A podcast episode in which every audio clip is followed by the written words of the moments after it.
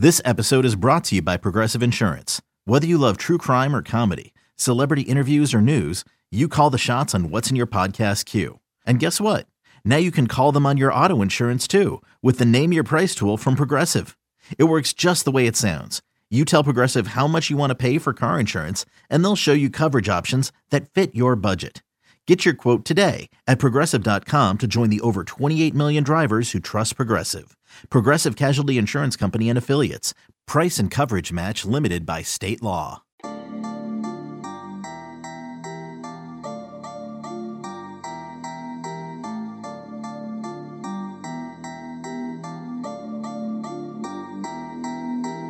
Welcome into the Illini Inquirer podcast. Jeremy Warner, Derek Piper, recapping an Illini loss. Yes, it's been a while since we've had to talk about one of those as Illinois falls at Iowa 72 to 65. But I gotta say, I know it's a tough loss for Illinois, but that was a fun freaking game. Oh, that felt like a Big Ten battle for first place, right? That felt like a Big Ten tournament semifinal game. That felt like Illinois in a game that mattered. You have tensions flying. There was physicality the entire time. You had big time players making big time plays. Derek, I know that's a loss, but I thought I came out respecting Illinois even more. That's a game that the the starters for Illinois didn't play well. The stars didn't have their best games, and you still had a way chance to win at the end of the game. And Iowa's big players just made up with some big plays, but that was fun. That was an awesome game. It's a bloodbath. It was a high level fight, and obviously Illinois continues to show that they're a force to be reckoned with in this league, and now tied with Michigan State at the top of the Big Ten standings. But they're not afraid to come to anybody's building. Iowa now five and zero in league play at home, and that's what really good teams do is take care of, care of business. Illinois is going to have to go back and do that against Maryland and Michigan State, but further impressed with the makeup of this team. This team, when a couple of guys are, are having off nights, uh, others pick it up. And uh, defensively, I thought for the most part, other than giving up 10 threes, first time since Miami, they, they fought, they battled. Luka Garza is just a really good player. They have really good shooters. Can't wait for them to come back, for Iowa to come back to Champaign in, in March. Yeah, some tensions boiled after that game. I didn't see it live, but we saw some of the videos. I was trying to get the, the quick hits out, and most of us didn't see it. But uh, it looks like the, the coaches, the assistant coaches, more than anything, were going back and forth. I think it had to do with that Wieskamp dunk late in the game. Yeah. Listen, he's dunking. It's home. If you think that's cheap or bush league, I saw some fans did. Listen, you just get them back at home. You get them back at home by winning that game. But to be honest with you, Derek, I love that that was part of the game. Iowa is really easy for Illini fans to dislike, right? Fran McCaffery, Connor McCaffery, Luka Garza. I think he's a phenomenal player. We'll talk about him here in a second, but it's kind of easy to dislike that team. It's a border state. Give me a rivalry. And this, I know Iowa's been owning this game against Brad Underwood, but give me a rivalry. And this one seems fitting, right? I think these are two coaches who are red butts, if you call it that, getting after each other. And both these teams were really physical and tough, and that's different than they've been in the past it's fun to watch Illinois have a have a game where there's some some bad blood on the court you know, and, and, we wanted that for Illinois and Missouri, and we, you know, we talked all about Illinois maybe not taking that personal enough. I think they'll take this one personal uh, when Iowa comes back, and love to see them meet again, even in the Big Ten tournament. So, uh, but for Illinois to to be mixing it up with somebody near the top of the league is, is what you want to be, and uh, to show Illinois has the toughness, uh, really taking on the personality of their head coach. He has the guys that he wants, uh, but yeah, it, it was just both teams wanted to keep going until the final final buzzer, uh, and they continued to throw punches, and it was fun. We got to start here too, because Luka Garza, he's a hell of a player. Didn't score for the first 15 minutes of the game. Ends with 25 points, 10 rebounds. He was 0 for 3 to start the game. Had a couple turnovers, but you can only hold him down so long. I mean, his development has been surprising. It's ridiculous. He's the Big Ten Player of the Year. Adam probably doesn't matter much what happens the last nine games of the year. He's just ridiculous. He took over that game, and I thought he imposed his will on Kofi Cockburn. Uh, the physicality that Garza played with. I mean, if you watched the game, Derek, like if, if people didn't see it at home, Garza would get positioning by the time the guards were at three quarters court, pushing Kofi out, pushing Giorgi out. He's big, strong, physical, and you saw him kick it out to three today. He really, I thought, taught uh, Kofi Cockburn a thing or two about what it's going to be like in the Big Ten against a big man who's as strong as he is. You said it there. It was a great learning lesson for Kofi, and obviously, I know that earlier in the week he was, was battling the flu, uh, but overall, it's just a really tough matchup. A veteran big guy against a freshman. Uh, Kofi's had a great year, but Luka is every bit of a first team All American he looked at throughout the season, and again today he hits threes. I think overall you like the fact that 16 of his shots, he nine of them for three. So I know he's, he's a good, d- decent three point shooter, but uh, early on, uh, as you mentioned, it took about 15 minutes for him to score. Illinois did a good job of keeping him out of the paint, also sending help.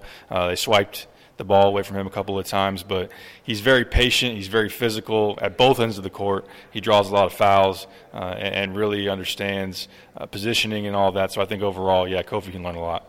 I thought the Illini had a big guard advantage coming into this game, but at the end of the day, Wieskamp, Fredrick, who I was really impressed with as, as a point guard, McCaffery. Uh, they outplayed Frazier and Dosunmu uh, and, and Da'Monte Williams, if you want to throw him in there. But you know, I know Andres Feliz, we'll get to him in a minute, but uh, Iowa's guards, I thought, really made the difference in the game. Illinois wasn't able to defensively impose its will as much, uh, especially late in that game, as Iowa made 10 threes. But offensively, I thought Illinois struggled more than I thought they would against an Iowa team that's not as great offense or defensively.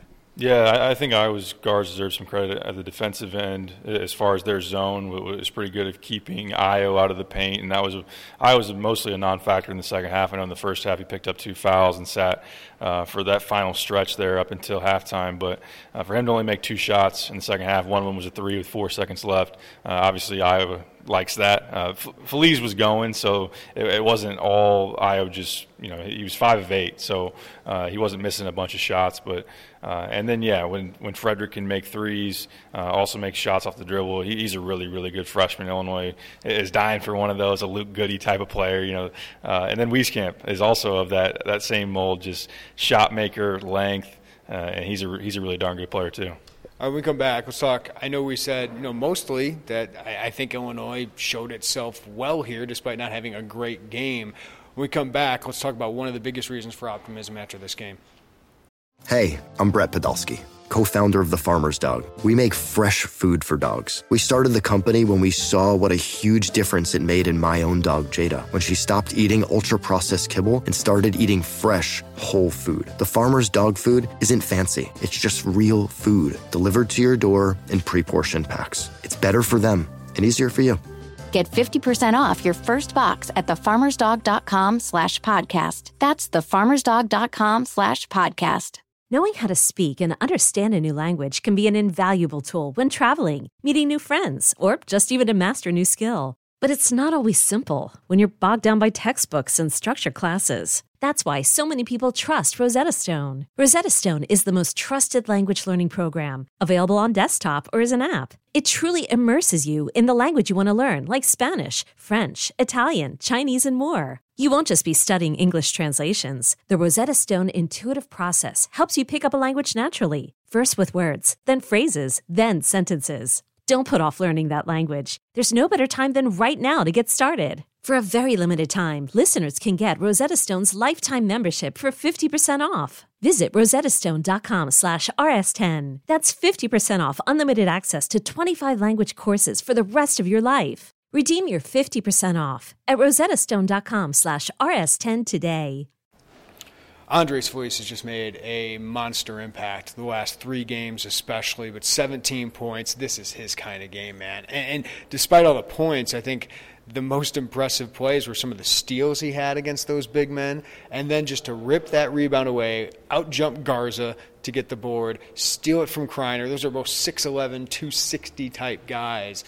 Feliz is just adds a layer of toughness to this team. He is Brad Underwood on the court, plus he can get buckets around the rim. I mean, I can't say enough about what Andres Feliz has given this team the last three games. They're going to need it moving forward, Derek. They really are, and, again, it's such a value to have someone like that coming off the bench, and uh, he just provides that spark. And, he's a dog. He, loves to be in these type of fights. Physicality doesn't bother him. He loves going into traffic off the bounce. He can hit some really tough runners.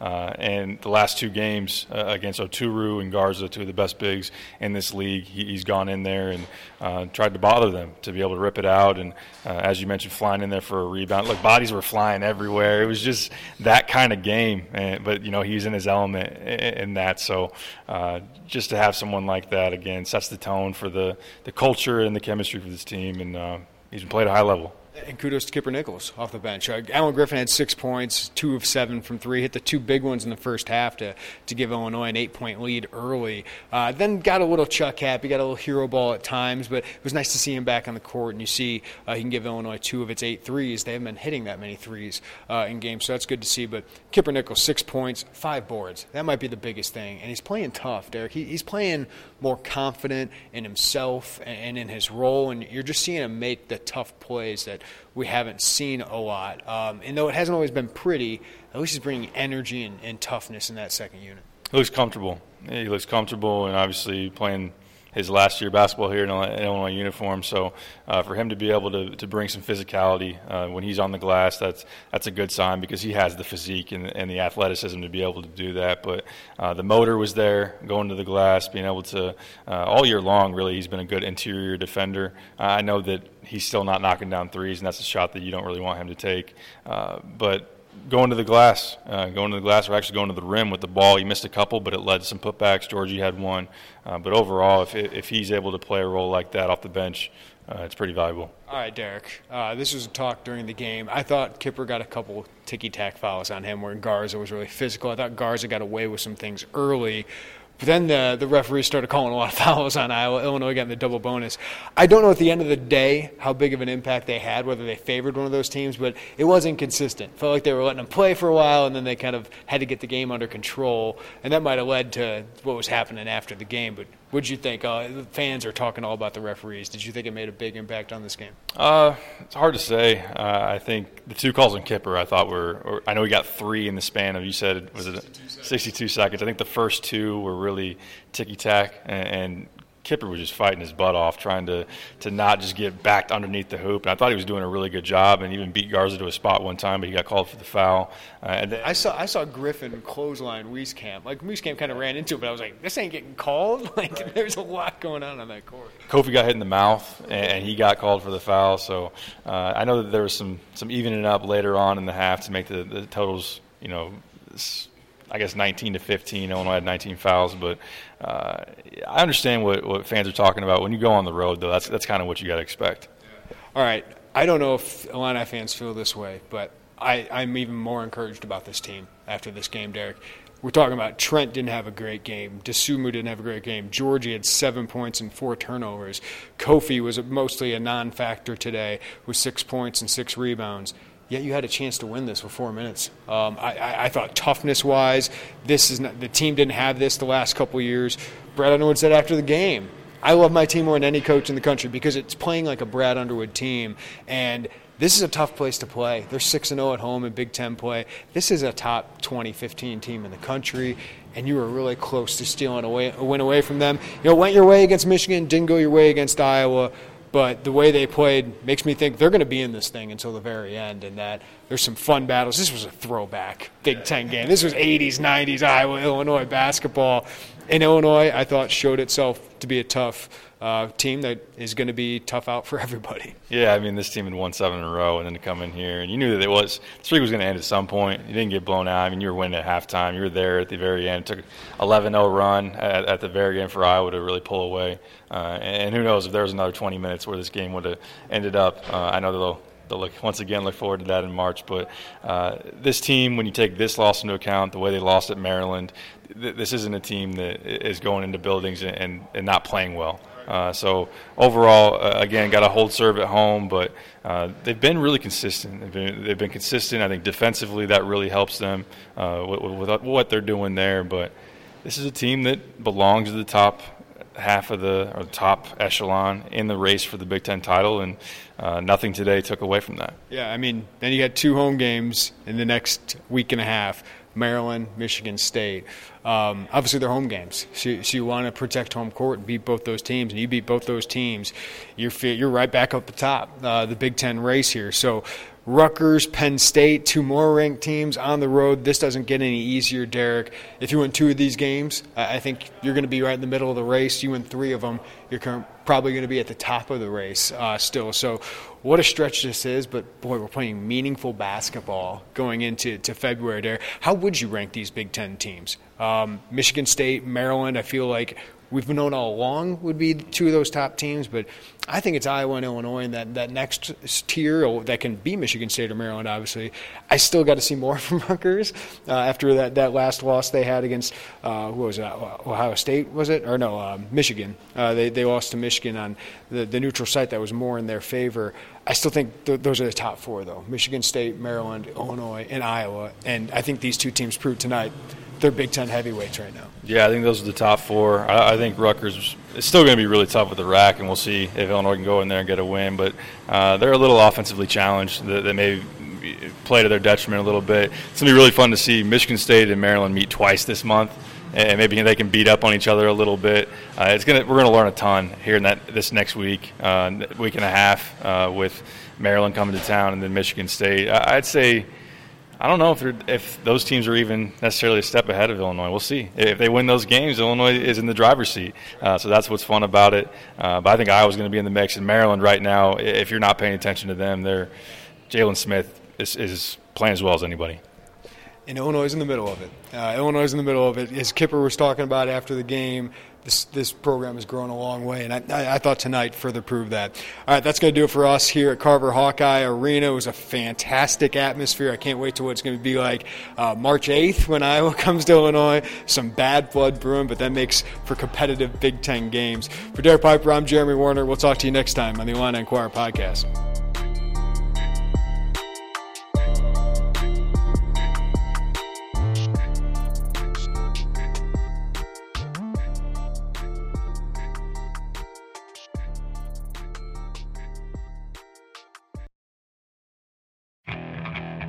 Okay, picture this. It's Friday afternoon when a thought hits you.